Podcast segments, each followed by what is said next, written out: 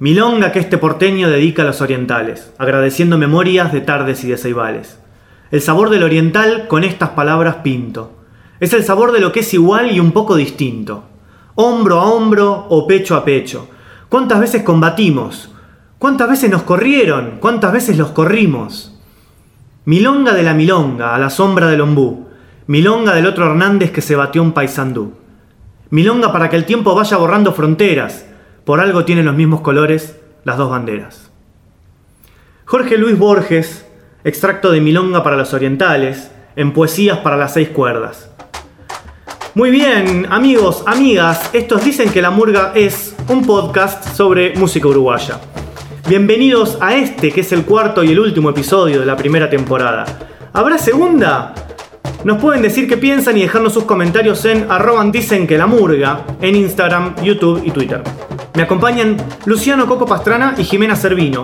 Y en este episodio vamos a estar indagando sobre la murga uruguaya en Argentina. ¿Cómo llegó la murga a Buenos Aires? ¿De qué se trata el fenómeno? Acompáñennos a recorrer esta historia de uruguayos en Buenos Aires, de porteños en Montevideo, de este viejo amor con el Río de la Plata como testigo.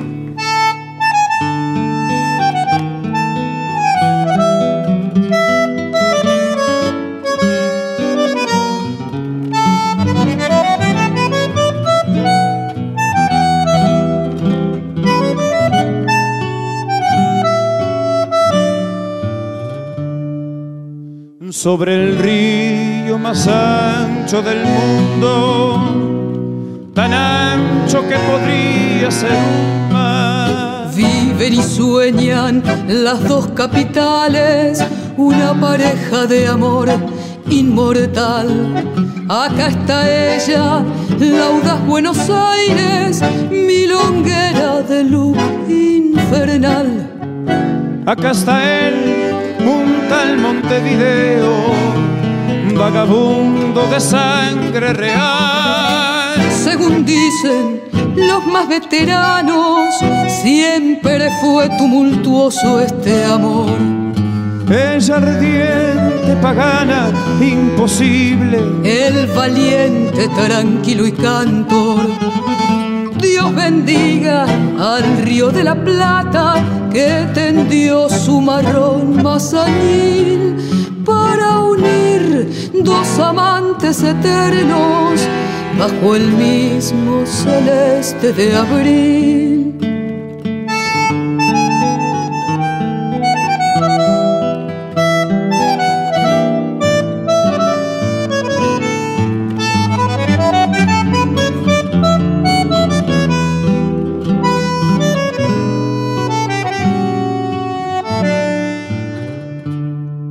Opina que ella es la más linda.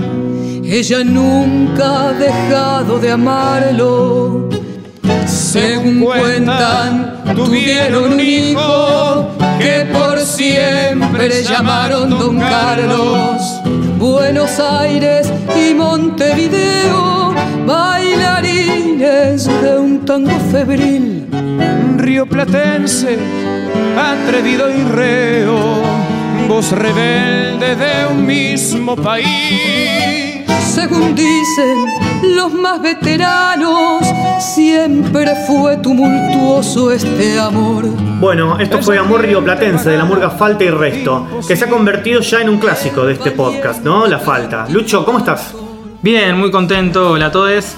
No puedo creer que estemos terminando la primera temporada, la verdad. Con muchas ganas de, comenzar, ¿lo puedo decir? Decilo, decilo. La segunda temporada dicen que la murga es. Bueno, vamos a ver si sale la segunda temporada. Por ahora vamos a. Nos tomamos el tiempo de disfrutar esta primera. Jime, ¿cómo estás? Bien acá dudosa porque uno dice que sí y el otro dice que no, así que no sé, después vemos. Esto depende del amor que nos envíen nuestros oyentes, nuestras oyentas ahí a las redes que estábamos mencionando al principio. Vamos a hacer un poquito de, de revisionismo, vamos a hacer un raconto. Tuvimos un primer episodio dedicado a pensar qué es la murga. En el segundo nos metimos a ver cuál es la relación de los barrios y la murga. En el tercero estuvimos hablando del carnaval, qué es el concurso, qué es más carnaval, qué otros espacios hay para que salgan las murgas. Y en este episodio, como ya adelantábamos, nos vamos a meter, como buenos porteños que somos, a ver cómo llega la murga a Buenos Aires y cómo está también el, movimiento hoy en día. Para eso vamos a tener como entrevistado a Jesús Fernández, que es cantautor, es arreglador de muchas murgas y es también tallerista de canto de murga uruguaya acá en, en todo el territorio argentino, podemos decir. ¿no? Bien, ¿cómo empieza la murga uruguaya? O sea, vamos a plantearlo de esta manera. ¿Qué hacen tres porteños grabando un febrero de 2021 en pandemia COVID un podcast sobre murga uruguaya en Buenos Aires? Bueno, hoy vamos a intentar explorar una pregunta tal vez sencilla que debe sobrevolar la cabeza de muchos y muchas, sobre todo ajenos al movimiento murguero, tanto de un lado como del otro lado del Río de la Plata. ¿Por qué decimos murga uruguaya en Argentina? ¿Por qué decimos un gentilicio distinto a un país que estamos nombrando? ¿Cómo fue el camino para que en el 2021 y en plena pandemia estemos hablando de murga uruguaya en Argentina? La respuesta, por supuesto, y como siempre, no es única, pero yo personalmente me aventuro a decir una sola cosa. La clave es pensar el Río de la Plata como eso que nos une y no algo que nos separa. Bueno, y a colación a esto que decía Lucho de lo que nos une y nos separa, yo les propongo hacer un recorrido por lo que creemos que es el comienzo o el nacimiento del movimiento de la murga estilo uruguaya en nuestro país. Bueno, primero quiero agradecer a Lina Grima que subió, no para nosotros, sino para en general al mundo, en YouTube varios videos donde ella hace entrevistas a varios murguistas de los primeros que hicieron eh, murga estilo uruguaya acá en la Argentina. Y eh, a través de estos videos pudimos eh, conseguir información para tratar de armar lo que es la historia de la primer murga estilo uruguaya de este lado del río. Eh, Lina es cantora, directora de murga, historiadora, por si la quieren buscar en, en sus redes, es directora de La Cuerda Floja, bueno, pueden indagar también por ella. Yendo a lo que es la historia eh, de esta primer murga, lo que se cree es que su fundación está alrededor del año 82 y se llamó Por la Vuelta. Estaba conformada por uruguayos exiliados. De la dictadura, me imagino. Exactamente. Uno de sus fundadores es eh, Hugo Hueso Ferreira, que se pone en contacto con Aroja, que es la asociación residente de José Artigas, y buscan o le pide a esta fundación que lo ayude a conseguir un lugar donde la murga pudiera ensayar. Es así que consiguieron un localcito en Constitución y allí la murga comienza a, a tener sus ensayos. Estamos hablando, recapitulemos, de la primer murga estilo uruguayo en Buenos Aires que tengamos un registro. digamos. Claro, de lo que se puede llegar a tener registro. Toda esta información está dada y si buscan los otros videos que hay de Lina, es gente contando su experiencia, digamos. No hay nada, no, es, no hay un libro donde poder ir a buscar esta información o al menos al alcance nuestro. Claramente, digamos, el fenómeno murga como fenómeno popular tal vez está distanciado de la academia. Digo, la academia es quien se tiene que acercar al fenómeno y no va a ser al revés. Entonces, creo que, nos pasa mucho cuando, cuando charlamos, que a veces tal vez se nos pueden escapar certezas, pero siempre es un poco lo que dicen, lo que se va reconstruyendo, lo que el propio, lo, que el propio movimiento va reconstruyendo de, sí mismo. Entonces, eh, me parece muy, muy piola esto y, e imaginar esto que vos decías del, lugar de ensayo que, consiguieron en Constitución como un espacio no solamente para que una murga ensaye, como lo podemos pensar hoy, eh, de buscar una sala de ensayo, sino como un lugar de reunión para muchos exiliados y, y donde se jugaban muchas cosas. Claro, sumo un dato que lo van a ir escuchando ahí si se escuchan los videos, es Hugo tiene un libro sobre candombe, o sea, no solo forma parte de eh, lo que es eh, la murga estilo uruguaya, sino que también eh, forma parte de todo lo que es la vida cultural de los uruguayos en Buenos Aires. Ahora no recuerdo el nombre como para dejárselos, pero bueno, pu- pueden indagar, van a ver. Pueden conocer una página que se llama Google, Claro.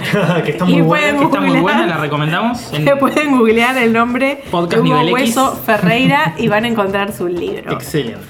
Unos datos de color que les cuento sobre esta murga que a mí me resultaron interesantes cuando estaba escuchando es que eh, la murga tenía una canción ah, dedicada a las madres de Plaza de Mayo y que por esta canción cuando ellos actúan en Canal 11 son censurados por la comisión Claro. censuradora de ese momento que intervenía Canal 11 y que además formaron parte de los dos festivales que eh, generó la revista Humor que se llamaron Chau Procesos. O sea que tenía una vida activa, pública, social bastante importante esta murga. Y todavía esto en, en años de dictadura, pues estamos hablando del 82, a lo sumo calculo que por ahí to- debe haber pasado entre el 82 y el 83, con lo cual era la última etapa de la dictadura. Exactamente. O sea, las murgas tenían una. O sea, esta murga, que seguramente con el tiempo fueron apareciendo más, tenían una posición política clara. O sea, Claro. sí, para mí seguimos con esta idea o reafirmando esta idea de que la murga es una herramienta de discurso político. Me- a mí me parece importante señalar, digamos, no- nosotros estamos en, en un movimiento de, de murgas acá en, en Capital Federal o en, en Buenos Aires, y ya hay, existen murgas de personas que no tienen nada que ver con Uruguay. Pero nosotros estamos en el 2021, 2020, cuando nos estén escuchando, tal vez nos escuchan desde el pasado. Pero claramente el primer indicio o los primeros indicios de- del fenómeno cultural murga, no solamente en Argentina, sino en muchos otros países, en Holanda, en Australia, en Argentina, es claramente en esos países que ocurre porque es donde mayor, ex- ma- mayor cantidad de exiliados uruguayos hay. Entonces, la murga como instrumento de memoria, como instrumento de ejercicio de ciudadano y cívico, de y también como, como instrumento de, de resistencia. No, no es casualidad. Después, por supuesto, lo que terminó pasando, y esto tal vez es una de las posibles respuestas de muchas, es que se empieza a acercar gente que nada tiene que ver con Uruguay. Que es gente de ese lugar, gente de Australia, gente de Italia, gente de México, gente en este caso de Argentina. Pero el primer indicio claramente es oriental por el propio rastro de ciudadanía que, que fue dejando eh, el, el exilio en, en- en Uruguay alrededor del mundo. Bueno, era, era difícil también que ex- exportar la murga uruguaya de otra forma, porque estamos hablando de épocas donde la comunicación era un poquito más lenta. No es que no había forma, porque había diarios, televisión y radio, pero mm, sí, volvemos a... Es casi una verdad de perogrullo decirlo, pero con internet en dos minutos te ves el espectáculo de, no de ahora, del 70, de la falta, de lo que quieras, puedes ver. Eh, eso también hace que hoy por hoy haya un movimiento mucho más expandido de un montón de gente que por ahí no tuvo en contacto mm, nunca nada mm, eh, directo con una murga de Montevideo. Por ahí personas que solo conocen murgas estilo uruguaya en Buenos Aires. Bueno, igual creo que eh, parte de esto también vamos a estar preguntándole a Jesús a ver cómo lo ve él. eh, cómo ve también otras murgas estilo uruguayo a nivel argentina, porque a mí me sorprende a menudo escuchar que no es solo un fenómeno del Río de la Plata ya. Hay murgas de este tipo, de este estilo, en Jujuy, en Mendoza, en Mar del Plata, en, bueno, en Santa Fe ni hablar, eh, por todos lados. Bueno, de hecho, yo recuerdo que Jesús eh, fue, no sé si jurado o invitado, después le podemos preguntar, en un festival que ocurrió en Chile y que vio a una murga. Eh, entonces, digo, ya sabemos que el fenómeno no, no es solo rioplatense, por, por llamarlo, por, por- por crear ese hermoso gentilicio. Claro. Y es más, yo creo que se sale como de lo limítrofe, ¿no? Colombia, Sí. un montón de murgas. Bueno, Chile ni, ni, ni que hablar. Sí, también hay una- empieza a haber una mezcla entre esos ritmos con los ritmos donde se asientan. Porque en Chile ya tenían su propia forma de carnaval, seguramente debe haber un sincretismo ahí entre murga uruguaya y el carnaval chileno. Lo mismo pasa acá en el norte, que tiene su propio Claro. carnaval. Y lo mismo pasa en Capital con la murga porteña, que va también haciendo especies de, de- de mezclas, ¿viste? Así que es, es un fenómeno súper interesante. Muy bien, para hablar de estos temas, como les habíamos adelantado, estamos con Jesús Fernández. Es un hombre conocido en la ciudad de Buenos Aires, murguista, autor, compositor. Hace muchos años ya es referente de la murga uruguaya en ambos lados del Río de la Plata y muchos también los conocemos por ser el arreglador y, ¿qué diríamos? Tallerista también de muchísimas murgas de la ciudad de Buenos Aires. Puede ser, sí. Tallerista, no puede ser. puede ser. ¿Tallerista te gusta más? Puede- Sí, o- sí, está bien. Guía espiritual, te podemos Un guía decir. espiritual puede ser. sí. ¿Cómo estás Jesús? ¿Todo bien? Bueno, gracias por la invitación. No, gracias a vos por No. acompañarnos. Podemos dar paso, si gustan, Dar paso. A, a ahondar sobre el conocimiento, la experiencia de Jesús en la murga estilo uruguayo de este lado del río, que es lo que en este capítulo vamos a intentar desandar. Bien. Para empezar, a mí me quisiera empezar justamente por el comienzo, que es ¿cuándo viniste por primera vez a Argentina? Vine, eh, creo que en el año 99 o 2000 con la falta y resto. Vine a hacer una gira, eh, sí, sí, 2000, año 2000, año 2000, invierno del año 2000. Y bueno, siempre me gustó Buenos Aires por el tema de, de lo cultural, ¿no? No solo la murga, ¿no? Sino la, la variedad cultural que tiene Buenos Aires, creo que debe ser una de las ciudades del mundo, ¿no? Más, que tiene más diversidad en eso. Entonces me gustó mucho para quedarme un tiempo, para volver. Me acuerdo que en un momento iba Eh, estudiaba medicina yo en ese tiempo, era joven. Eh, bueno. Y estudiaba de lunes a miércoles y de jueves a domingo giraba por la Argentina. Entonces fue un año de... Difícil medicina No, y de ese- decisión. Claro. De decidir... De, bueno, ya venía yo laburando la música, con algunas cosas de la música, hace años, muy joven, y fue en el punto de elegir. Bueno, mira, no puedo, las dos cosas. Claro. Esos años de venir para acá tantas veces me hizo decidir por la música. Bueno, ahora veintipico de años. Y en esa primera vez que viniste, ¿ya empezaste a dar talleres?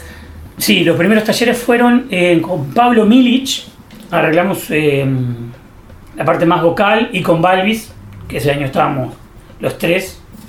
Eh, por Santa Fe, Paraná fueron los primeros talleres. Pero fueron más grupales, ¿no? No- no la Murga daba un taller y nosotros nos dedicamos a lo que nosotros regularmente hacíamos. Obviamente muy nuevito yo, pagando su, no derecho de piso, pero obviamente escuchando más que nada y aprendiendo. Sí daba talleres en, en Montevideo, más que nada había empezado la movida de Murga Joven, año 98. Yo participé antes de venirme para acá, eh, a vivir acá a la Argentina, en todos los encuentros, desde el primero, que eran siete murgas, eh, hasta, bueno, cuando me vine. ¿Participaste, o sea, subiéndote a los escenarios o dando una mano con, lo- con los arreglos o como veedor, que por lo que tengo entendido, como que se cada murga tiene como un... No, primero fue participando. Primero de, Japilón, que era una de- estudiante de medicina, yo era una murga de estudiantes de medicina que participaban en el, en el encuentro de Murga Joven. Se hizo primero un encuentro de murgas de primavera, se llamó antes de Murga Joven, en el 97. En el 98 empieza. Y después sí, dando una mano. Cuando uno va agarrando un poquito más de experiencia, como que das una mano a los que recién comienzan. Después fui investigando un poco más sobre partes técnicas de alguna cosa de la murga, ¿no? Un taller de murga es muy amplio, diríamos, ¿no? El taller de murga uruguaya es como... A mí me rechina un poco porque taller de murga uruguaya es que te tengo que mostrar todo y tengo que saber hasta cómo coser un traje. Quiero decir, no, no es por ahí. Me parece que mi percepción, mi opinión, no es la verdad, ¿no? obviamente, pero entonces dando una mano en los arreglos, en la parte musical, que es lo, lo que uno iba haciendo de antes, yo ya venía eh, haciendo en mi pueblo, en Salto, entonces eh, dando la mano lo que se podía. Y en ese momento, más allá de la experiencia personal, ¿cómo veías o cómo recordás ahora, no? Sí, el espacio de, de Murga Uruguaya en Buenos Aires o en Argentina, porque me dijiste que estabas al principio en la zona de Santa Fe, Paraná. Y era, se empezaba a mover un poquito, vos veías el interés que tenían cantores de aprender más que nada la fonética, la tímbrica y el canto, ¿no? Yo recuerdo que bueno, Alejandro ya estaba viviendo acá dando talleres, pero recuerdo que eran más talleres de covers, ¿viste? Más murgas que, bueno, cantamos la canción de esta, del otro, para ensamblar más que nada, ¿no? Era lo que... Claro. Después ya en el, me tocó un espacio a mí de que la gente empezara a, a la necesidad de escribir. Entonces ayudar a eso, que vengo de un de espacio colectivo, entonces también en eso puedo dar una mano, ¿no? en la creación, no, no solo de letras, sino de composición de espectáculos. Entonces vine en un tiempo cuando llegué a Buenos Aires ya a vivir, hablaremos después de eso, pero eh, me tocó ese espacio, no solo el de cover, sino que la gente tenía la necesidad de decir, ¿no? agarrar el género como un género de comunicación, como lo que es, Claro. y me parece que me tocó ese tiempo, que está buenísimo Sí, también. Sí, sí. O sea que durante mucho tiempo, en realidad, antes de venirte a, a vivir, a sentarte a Buenos Aires, estuviste un poco girando entre, entre uno y otro. Entre una y otra orilla, digamos. Me parece que sí, es como que desde esa época fui y vine todo el tiempo. Digo, a veces más, a veces menos, pero, pero iba, y volvía. Sí, sí. Describís un poco lo que es la, la zafra del trabajador del carnaval, ¿no? Digo, en febrero, enero, febrero ya, digamos, las murgas a veces vienen acá cuando se podía actuar en teatro con gente, vienen para también juntar una moneda y también los talleristas comenzaron así en los 90 o en los 2000 de poder hacer una salida laboral, digamos. Sí, yo creo que empezó antes. Yo creo que empezó antes. Creo que en el 90, 90 y pico, cuando venía la falta acá, ya daban talleres. ¿Sí? Talleres más grupales capaz, ¿no? No sé si alguno se quedó alguna vez, Bueno, Balbi hace mucho tiempo ya, yo cuando llegué ya estaba él. Quiero decir, más allá de lo laboral, me parece que había la necesidad de cantar, el gusto. Y no había cómo. No había, no había quien te explicara, quién, quién, che, cómo, cómo es la movida, ¿viste? Después uno va aprendiendo, pero no hubo quien pegara como el primer puntazo. ¿Y en qué provincias vos veías que esto pasaba? Digo, porque nosotros pensamos que solamente pasaba en Capital, después de la trastienda, pero eso es una, una burbuja que no existe, es mentira. A lo largo de todo el país. A mí me llamó mucho la atención. Eso me llamó mucho la atención en todo. el- Fui mucho, tuve la oportunidad de viajar bastante, no solo por Argentina, pero me llamó mucho la atención ese tiempo que era teatro lleno, mil personas, quiero decir, dos mil personas. no. Y está bien, Fati Resto era una murga que era emblemática, ¿no? Como una cosa recontragrosa, que además de su espectáculo que usaba, cantaba clásicos que la falta tenía grabadas y claro, la gente... Pero lo que yo empecé a ver es que el público primero, el primer público que vos veías era el uruguayo residente en la ciudad, pero se empezaba a acercar el argentino, el argentino, chileno, lo que sea, ¿no? Digo, ¿a dónde ibas? Eso empezó a pasar ahí, me parece, en ese tiempo. Te digo, ¿no? Por arriba, ¿no? Pero empezó a acercarse más el locatario, pero no el uruguayo residente. ¿Vos crees que tuvo que ver un poco porque por las fechas que estamos hablando, yo me acuerdo el rock nacional, entendido como rock argentino, pero también como el rock uruguayo, empezó a incorporar muchos recursos de la murga. Quizás en Uruguay eso por ahí ya se venía usando desde antes, pero en Argentina no sé si era tan común y hay muchos discos de los 90 y del 2000 que incorporan recursos del, canto de murga. Para mí tiene mucho, eh, no sé si mucho que ver, que ver, pero tiene que ver, tiene que ver. Eso tiene que ver mucho que ver Balbi también, de que se metió en la banda, las bandas, ¿no? Metió en bandas muy conocidas, cosas de murga. También muy bien las bandas en llamar a un tipo que sabe Para y hacer sonar en ese momento donde no se sabía mucho, no probar, sino que ir a... Me parece que ahí hay una conjunción de cantidad de cosas que se dieron justo en esa época, que estuvo bueno. También hay una cosa que es llamativa para mí, es que, por ejemplo, no venían los espectáculos que ganaban los primeros premios. Venía la Fatirresto, venía la Calacana, los Diablos Verdes iban a algunos lados, venían las, las murgas con mucho tiempo. No venían los primeros premios. Me acuerdo que la contrafarsa del año 2000 que gana, para mí uno de los mejores espectáculos, no sé si le fue tan bien. Hizo una gira nomás y le falta hacer todo el año. Quiero Claro. decir, cómo la movida fue cambiando hasta ahora, que ahora sí vienen. Igual siguen viniendo, creo, eh, las murgas, que yo creo que pegaron más afinidad con, con, el, con el público argentino. Lo que uno Sí. no sabe es, es qué viene primero, porque es pegan afinidad porque vienen o, No, cómo es que para, para mí tiene que ver una cosa que, mira, digo, no, de mi opinión, que tiene que ver con que no hay ninguna murga de carnaval que vive el carnaval en el año. Solo Falta y Resto y Agarrate Catalina, o alguna más. Que a, a alguien le dicen, che, tenés que hacer una gira de un mes, dejar tu trabajo y irte a la Argentina. Bárbaro, lo hace. Pero a los 10 días te dicen, tenés que irte 10 días más. Te echan a la mierda. Quiere ser cualquier trabajo. Claro. Entonces, ningún cantor de carnaval que tiene otro laburo lo puede hacer. Entonces, no hay ninguna murga que se pueda hacer. Me acuerdo que la- el año que ganamos con la Gran Muñeca, que tuvimos el, el- el- el- el rebote de ganar, que le fue bien a la murga, estaba buenísimo el espectáculo re universal, ¿no? La murga hizo 10 días de gira. No se puede hacer.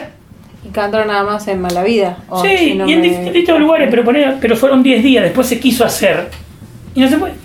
Entonces tiene que haber también gente que pueda hacerlo y decir, che, me voy. Yo creo que también hay una cosa que para mí, me puse a hablar, eh, ojo. Eh, eh, eh, trae una sorpresa. Eh, no, me parece que hay un cambio también en que una cosa pasaba con la falta, o la Caracana, lo que sea, que iba a las ciudades principales de las provincias. Donde vivías la falta, la veías en la trastienda. La veías en el Teatro de Santa Fe, la veías en Rosario, Mar del Plata, yo me acuerdo en Mar del Plata, La Plata, pero teatros grandes, todo, la gente tenía que viajar hasta ahí. Claro. ¿Qué pasa después con algunas murgas? Con Cayo la Cabra, con la Garganta Catalina. Van ellos a los lugares.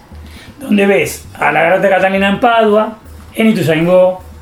Entonces, ¿qué pasa? ¿Cuánta gente podía venir de esos lugares a la trastienda? El 10%, 20%.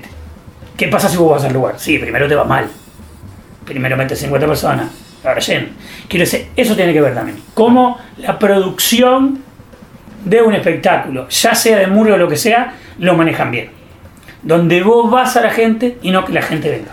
Eso tiene que ver con también cómo se, se pobló el gusto por, no que tenga que ver una murga en particular. Quiero decir, cuando las murgas empiezan a ir a los lugares chicos también. No solo murga, cantores, ¿no? Que van a los lugares. Che, ¿no? Van a Vigán, no sé cuántos habitantes y llenan en el lugar. Me parece que eso es un cambio grande. Que eso no pasaba en el 2000. No pasaba en el 2001. Pasa ahora. No sé cuándo cambió, pero cambió.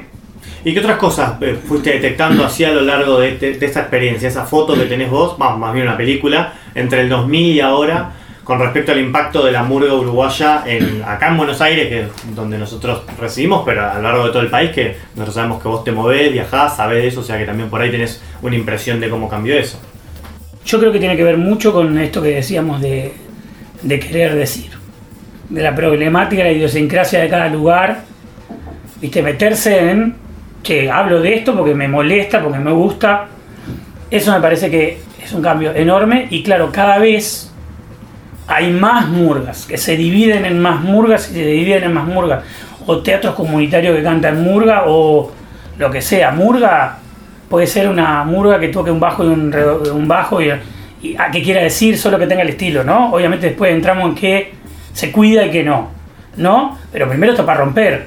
Eh, Entonces, ¿desde dónde parte? Parte de ahí. Yo me parece que de ese lugar sí cambió. Y si cambia, que se animan a no respetar tanto lo de Uruguay, eh, quiero decir, el espectáculo de 40 minutos, y si se animan va a explotar más. Y va a ser beneficioso para todas las murgas. Ahí me das, me das un pie hermoso porque lo quiero conectar eh, con Joaquín de la Mojigata, que lo estuvimos entrevistando en, en el episodio anterior, y cierra el episodio diciendo, muchachos, muchachas, cuando ustedes se den cuenta que pueden juntar el, el género de la murga porteña con la murga uruguaya y salgan de, esta, de esos condicionamientos, se van a comer el mundo. Como que le vamos a romper todo. Para mí tiene que ver con, agarrar lo que vos tenés. Yo sé que los gustos, che, me gusta la murga de esta forma, me gusta el estilo, ¿no? El estilo de murga, que no es el estilo uruguayo. El estilo de murga en Uruguay es otra cosa, porque el estilo es como el estilo de la teja, un estilo más guerrillero, no, la unión era más cantores, se habla de otro estilo. Acá estilo uruguayo se le dice por, por, por diferenciarlo De la porteña. del aporte. Sí. Eso está, está bueno explicarlo porque es una diferencia grande también para algunos en Uruguay que, que- que critican o, como que les hace ruido el estilo. Para mí es por ahí. La palabra estilo. Digamos. la palabra, no estilo. uruguayo, claro. Pero para mí está recontra claro que es por, para diferenciarlo de uno de otro, ¿no? Una murga de escenario, murga de desfile. En su gran mayoría de espectáculos. Que a mí me ha tocado arreglar murgas porteñas y para mí es una fiesta. Claro. Quiero decir, para mí, cuando uno empieza a meterle cosa de uno a las cosas, a los espectáculos, yo qué sé, hay murgas en Córdoba que hacen cuarteto. Y vos ves una murga que tocan cuarteto en un momento. Espectacular. Sí, sí. Sí, sí. Es esa. Claro. Pero aunque me guste o que no. Aunque me guste lo que hagan o no. Porque puede ser que no me guste o que me guste. Yo vengo de un palo re viejo. y me gusta, la- mi, mi familia toda cantores de murga re, ¿viste? De cantando para el costado, la boca para el costado. Pero, pero estuve en murga joven. Quiero decir, tengo como, como las dos. Entonces respeto mucho eso. La elección.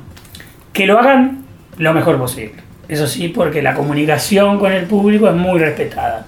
Quiero decir, si mejorar en lo que puedas, ¿no? En el canto si podés, en las letras si podés, ¿viste? Mejorar. Que no necesariamente tenés que fijarte en alguien, sino que vos mismo puedes mejorar. Creo que por ahí eh, me entreveré todo, pero no importa. No.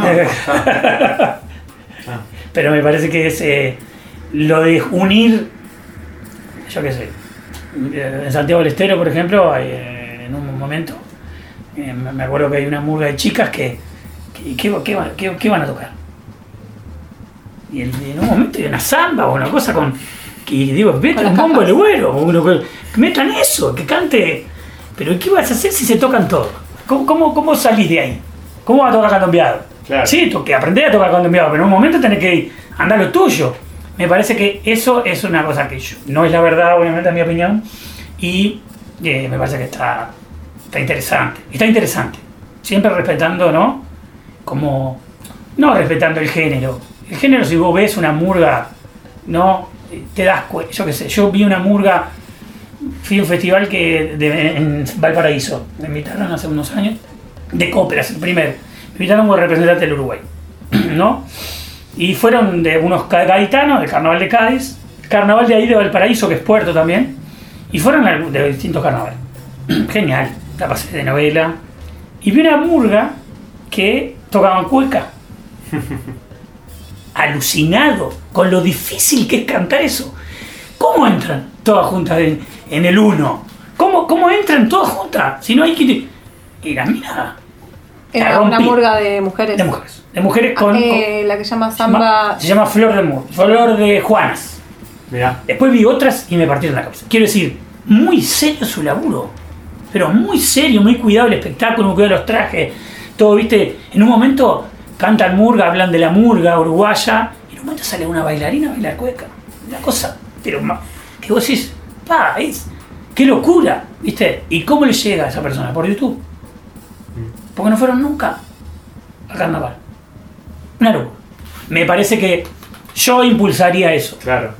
Aunque en Uruguay hay muchos que te- no, no- no les gusta, no les va a gustar, que está bien también, es respetable. Pero yo impulso a que haya conjunción de cosas. Claro. Porque también la muro uruguaya es una conjunción de cosas. Bueno, en relación a esto que decías, me, me acordé de. Bueno, hubo varios, pero entre ellos que nombrabas a Alejandro Valís, que fueron a cantar a Cádiz. Genial. Dieron la vuelta. ¿Viste otra cosa? Maravilloso. Te quería hacer una pregunta. Vos nos contaste que viste un, un incremento en, en las actuaciones de las murgas, que fueron a otros lugares a cantar. Vos viste como, como te presentábamos hace un rato como también como tallerista, entre otras muchas cosas. ¿Viste un incremento en la cantidad de talleres que se empezaron a dar? No, yo creo que hay un montón de talleres más. Y en cada ciudad hay talleristas. El director de la Murga de ahí da un taller para los, para los que empiezan, me parece que está bien.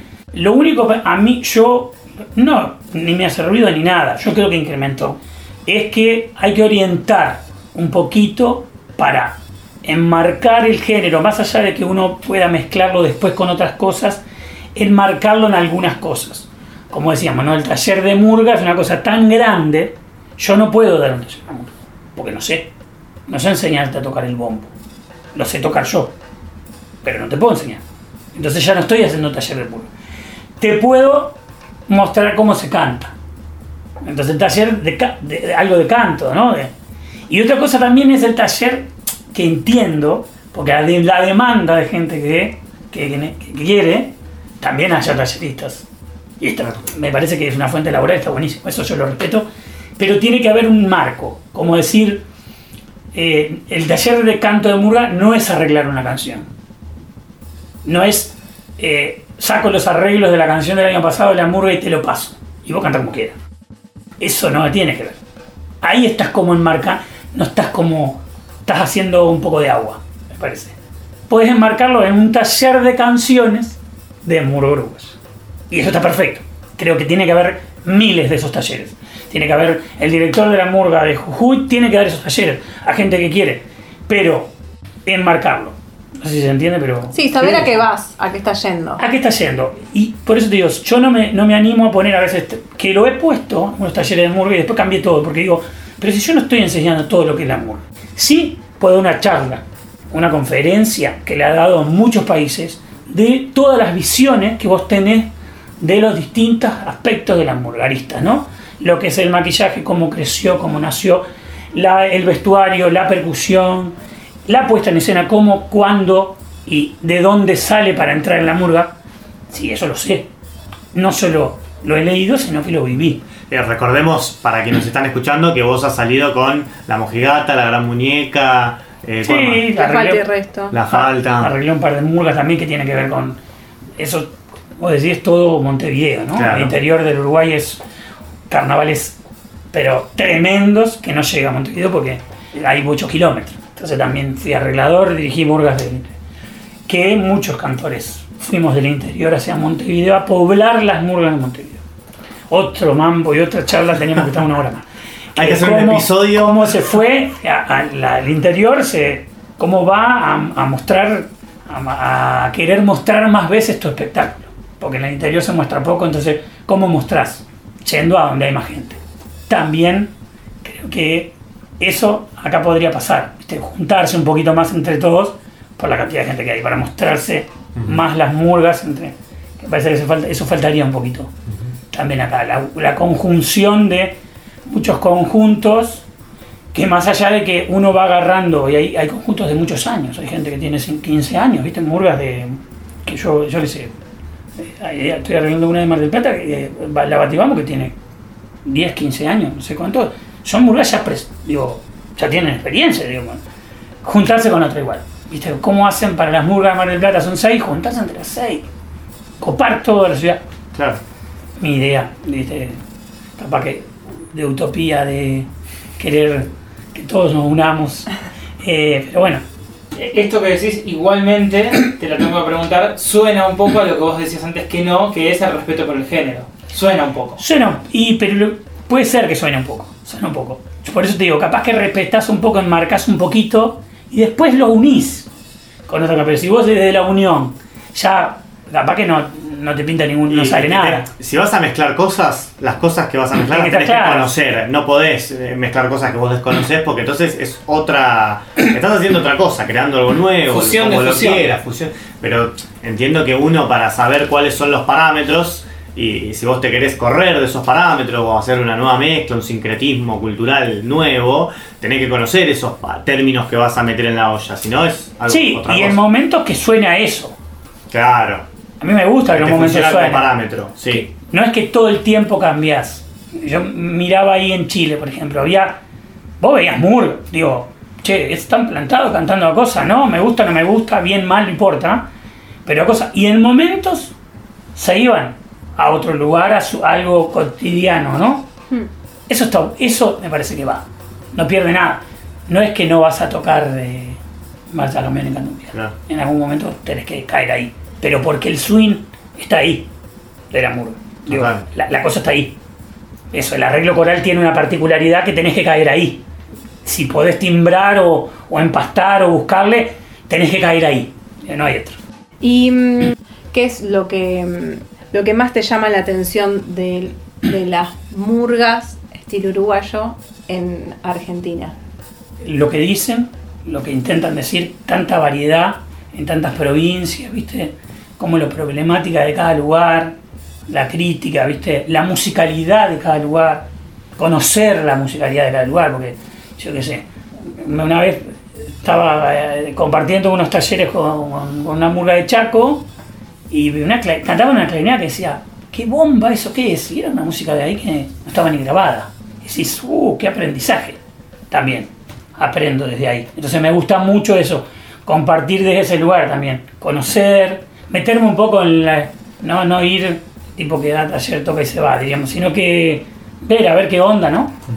Casi estoy, en todas estoy en contacto, soy muy amiguero, así que digo, eh, más allá de que laburemos juntos, digo, estoy en contacto con, con casi todas las que he laburado alguna vez, o compartido, o, o compartido un asado.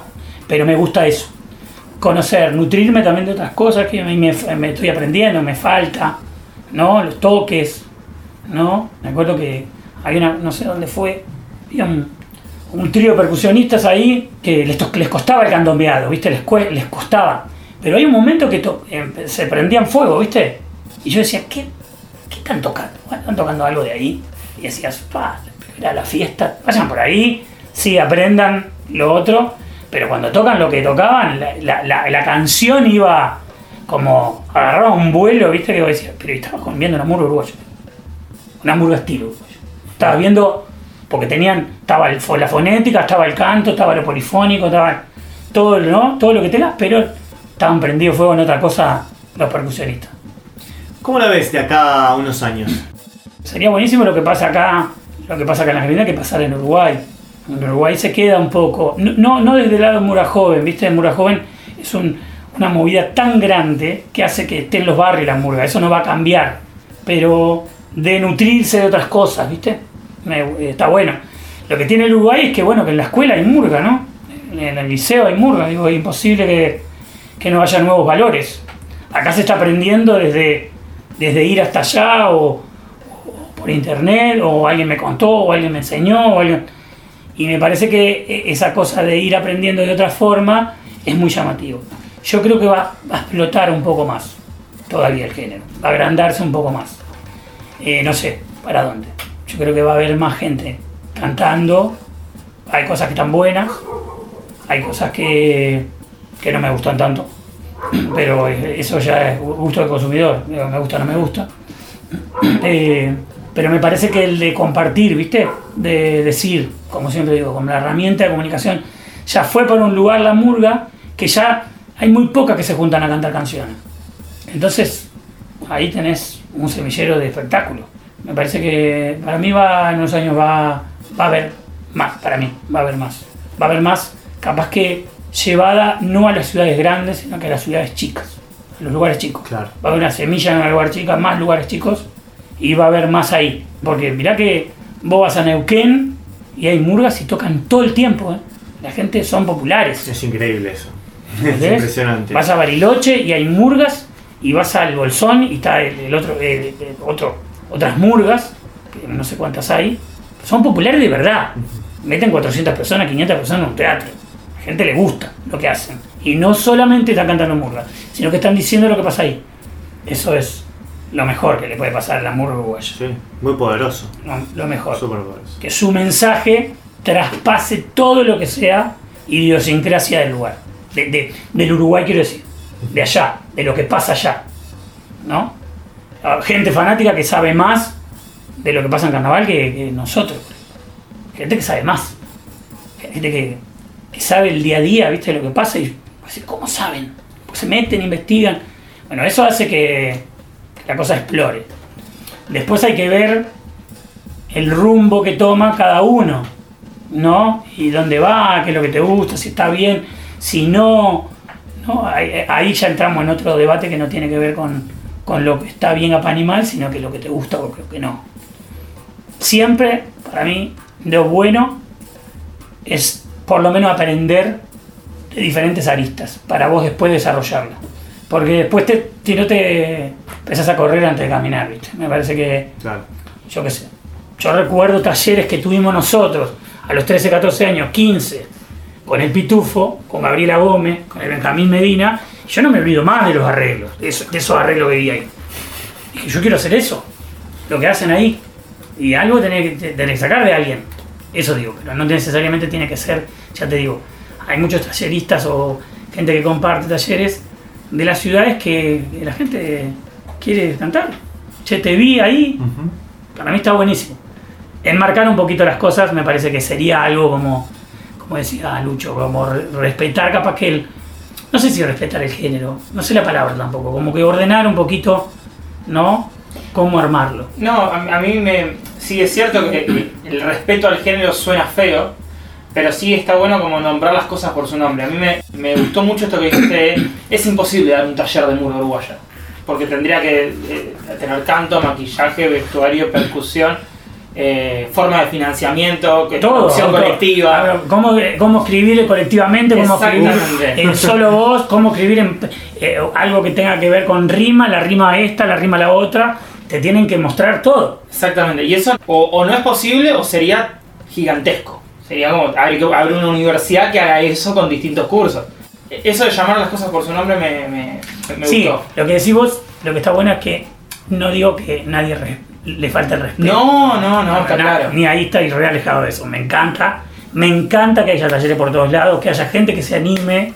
Después te puede gustar o no, o te puede parecer lo que está bien o no, o, o alguna, algunos buscan otras estrategias, otras cosas que a veces se pasan por arriba etapas, ¿viste? Claro. Que tiene, tiene necesariamente que a veces tomar como cualquier aprendizaje de cualquier cosa. Recién vos decías de, que recordabas los talleres, que lo- los arreglos que, que tuviste en los talleres cuando eras más niño, digamos. Eh, y, y también en tu presentación hablamos que vos, además de dar talleres de canto, de tímbrica, etcétera, etcétera, también arreglás. También Claro. arreglás murgas. Eh, ¿Qué, qué, qué es eso? Para una persona que nos está escuchando, se está acercando un poco al género y escucha que siempre dice, no, hay que arreglar, hay que arreglar esto, hay que arreglar... ¿Qué es? ¿Un destornillador o qué es? Puede ser un destornillador de, de, de- gargantas. No, los arreglos son musicales. La murga tiene un- una particularidad de canto que además de tener una tímbrica muy particular, que viene de un lugar nasal, que se dice en algunas partes que viene de los, de los canillitas los pregoneros, ¿no? Que viene de ahí, ¿no? Porque viene de, de el que vendía papa y papa, saltaba de eso y lo traían para la murga, este canta fuerte, y viene de ese lugar, más como un, una cosa de, de ver, ¿no? Antes saber cómo fue, pero lo musical es como la murga antes se arreglaba dos voces, una cantaba la melodía, no de la canción, se elegía una canción, yo elijo una canción, le escribo arriba y otro sacaba una segunda voz, otra voz paralela. o- y ahora lo que está pasando es que, bueno, entró, entró un instrumento, ¿no? Casi todo- se arregla con la guitarra, entonces la música tomó un poco más de participación, eh, no sé si con dificultad, sino que un poco más com- completa, Porque antes no se o sea, no estaba la guitarra para nada. eh, involucrada en el, digamos, en lo que eran los espectáculos. ningún instrumento armónico, ni, ni para tirar el tono. Se arreglaba, el director decía, bueno, la melodía, tira, ta, tira, ta, tan, tan", y venía otro, o él mismo sacaba la segunda y ya de ahí ya arrancaba el espectáculo. Una locura también. Una cosa de oído intuitivo, que es, yo no lo podía hacer eh, sin un instrumento. Eh, eso también perdés, ¿viste? Pero bueno, todos aprendimos de oreja, eso estuvo bueno. También siempre arreglamos de oreja, entonces estamos acostumbrados a, si vos te largas una canción, yo te puedo sacar una segunda voz y una tercera, digo, no necesito el instrumento. Pero la musicalidad, y los, lo preguntaba Lucho, es los arreglos, cómo las distintas voces se conjugan en un, ¿no? un todo y hacen que la música sea eh, dramática en un momento, ¿no? Eh, en un momento que se quiere decir, siempre va relacionada a la letra, entonces, como yo decir la parte que, de ironía, entonces tiene una cierta música, entonces tiene que ver con cómo yo uso mi voz y la de mis compañeros en base a mi espectáculo. Antes había una, no se relacionaban tanto. Era cantar, la canción ahora se está relacionando y eso está bueno. Como no, hablas de, la luna y vos usas una canción que diga luna, luna, ¿no? Relaciona la música en una parte divertida o si no, en esto que decía vos, en una historia que se cuenta, por ejemplo, en, en las puntas de la murga, que, ¿no? que son las más exigentes musicalmente, donde se unen melodías para o armar un patrón musical, donde vos haces una canción de cuatro, haces una y le vas poniendo condimentos de las voces haciendo cosas diferentes. Si no entendieron, Esto es arreglo para principiantes. Cambiamos de podcast. cambiamos de voz, Ojo. nos ponemos Bueno, Jesús, antes de, de agradecerte y pedirte, te voy a tirar una pregunta así ladrillazo, porque al fin y al cabo, nosotros tenemos una filosofía en este podcast. Venimos bien. Veníamos bien, veníamos bastante. Nosotros queremos tratar de hablar de murga y de conocer la murga, pero no ponernos a dar cátedra a nosotros, sino que la murga por sí misma eh, se nos muestre, ¿no? Entonces, recomendaciones. Murgas argentinas. ¿Cuáles te gustan? ¿Qué cosas nos mandarías a escuchar? Tres, cuatro cosas. me ¿Murgas digas estilo eh, uruguayo o que murgas quieras. argentinas? Para que, para que nuestros oyentes y oyentas digan, ¿qué pueden ir a buscar ahora a YouTube? ¿Una murga porteña o una murga estilo uruguaya de donde quieras? Algo que se te ocurra que digas estas tres o cuatro cosas. Te cago.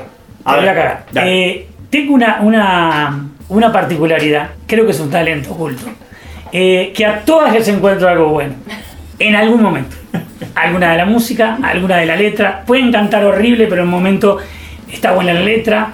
Todo. Miren todo lo que haya. Me parece que no hay una, una cuestión. Sí, las que tienen un poco más de experiencia y más años van a encontrar en esas murgas algunas cosas más maduras. El canto más maduro, cómo escribir una canción.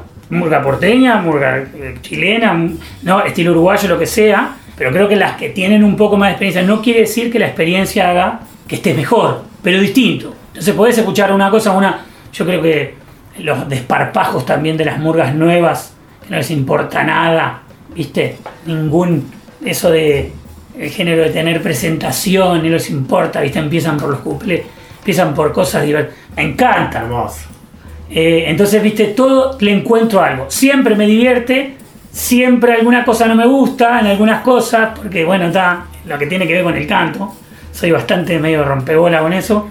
Pero me parece que de todas siempre encuentro algo bueno. Eso me decía mi vieja.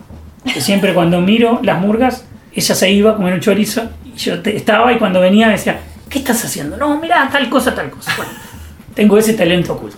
Excelente, te despedimos, te agradecemos nuevamente que te has acercado a charlar con nosotros. Invitamos a nuestras oyentas y oyentes que busquen a Jesús Fernández, que lo pueden seguir en las redes sociales, pueden escucharlo. ¿Estás lanzando disco? Lanzando disco. Ah, bueno, pero, sí, para, para pasar el chivo completo.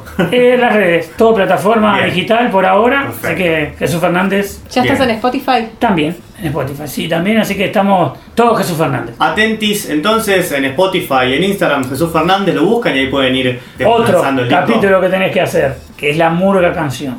Cómo, des- desapre- desaprender el cantor de murga, de cantar todo el tiempo, querer hacer un gol, ¡Bah, bah! a cantar una canción de amor. Muy lindo eso, Otro ¿eh? Muy tema. lindo. Bueno, dale, vamos arriba. Bueno. gracias, gracias. Gracias, Jesús, por a venir. ustedes. Y bien amigos, amigas, amigues, esto ha sido el cuarto episodio de Dicen que la murga es final de temporada para este podcast. Gracias Jesús Fernández por acompañarnos. Queremos volver a agradecer a todas y todos los que hicieron posible este podcast, que es mucha gente, y muy especialmente a ustedes, les oyentes, por la cálida recibida que nos dieron durante todo este proyecto, en las dos orillas del Río de la Plata, porque la verdad que hemos tenido mucha recepción en Montevideo y en Uruguay en general, y la verdad que nosotros nos sentimos muy halagados y con mucha humildad queremos seguir acercándoles este podcast y este espacio de discusión también para que se sumen. No se olviden de dejarnos sus comentarios en arroba dicen que la murga en Instagram, Twitter y YouTube. Mi nombre es Martín El Tano Antoniucci. Me han acompañado Jimena Naila Servino y Luciano Lucho Coco Pastrana. Arroba Tano Ant, arroba lucoco-bajo, arroba all night long, así como suena. No se olviden de escuchar los episodios 1, 2 y 3. Estén atentos a ver si sale la segunda temporada. A ver si pegamos algún auspiciante o alguna bajada de algún lado. Arre. Dicen que la murga es se va, pero se va para volver. Adiós y salud carnaval. Chao. Salud.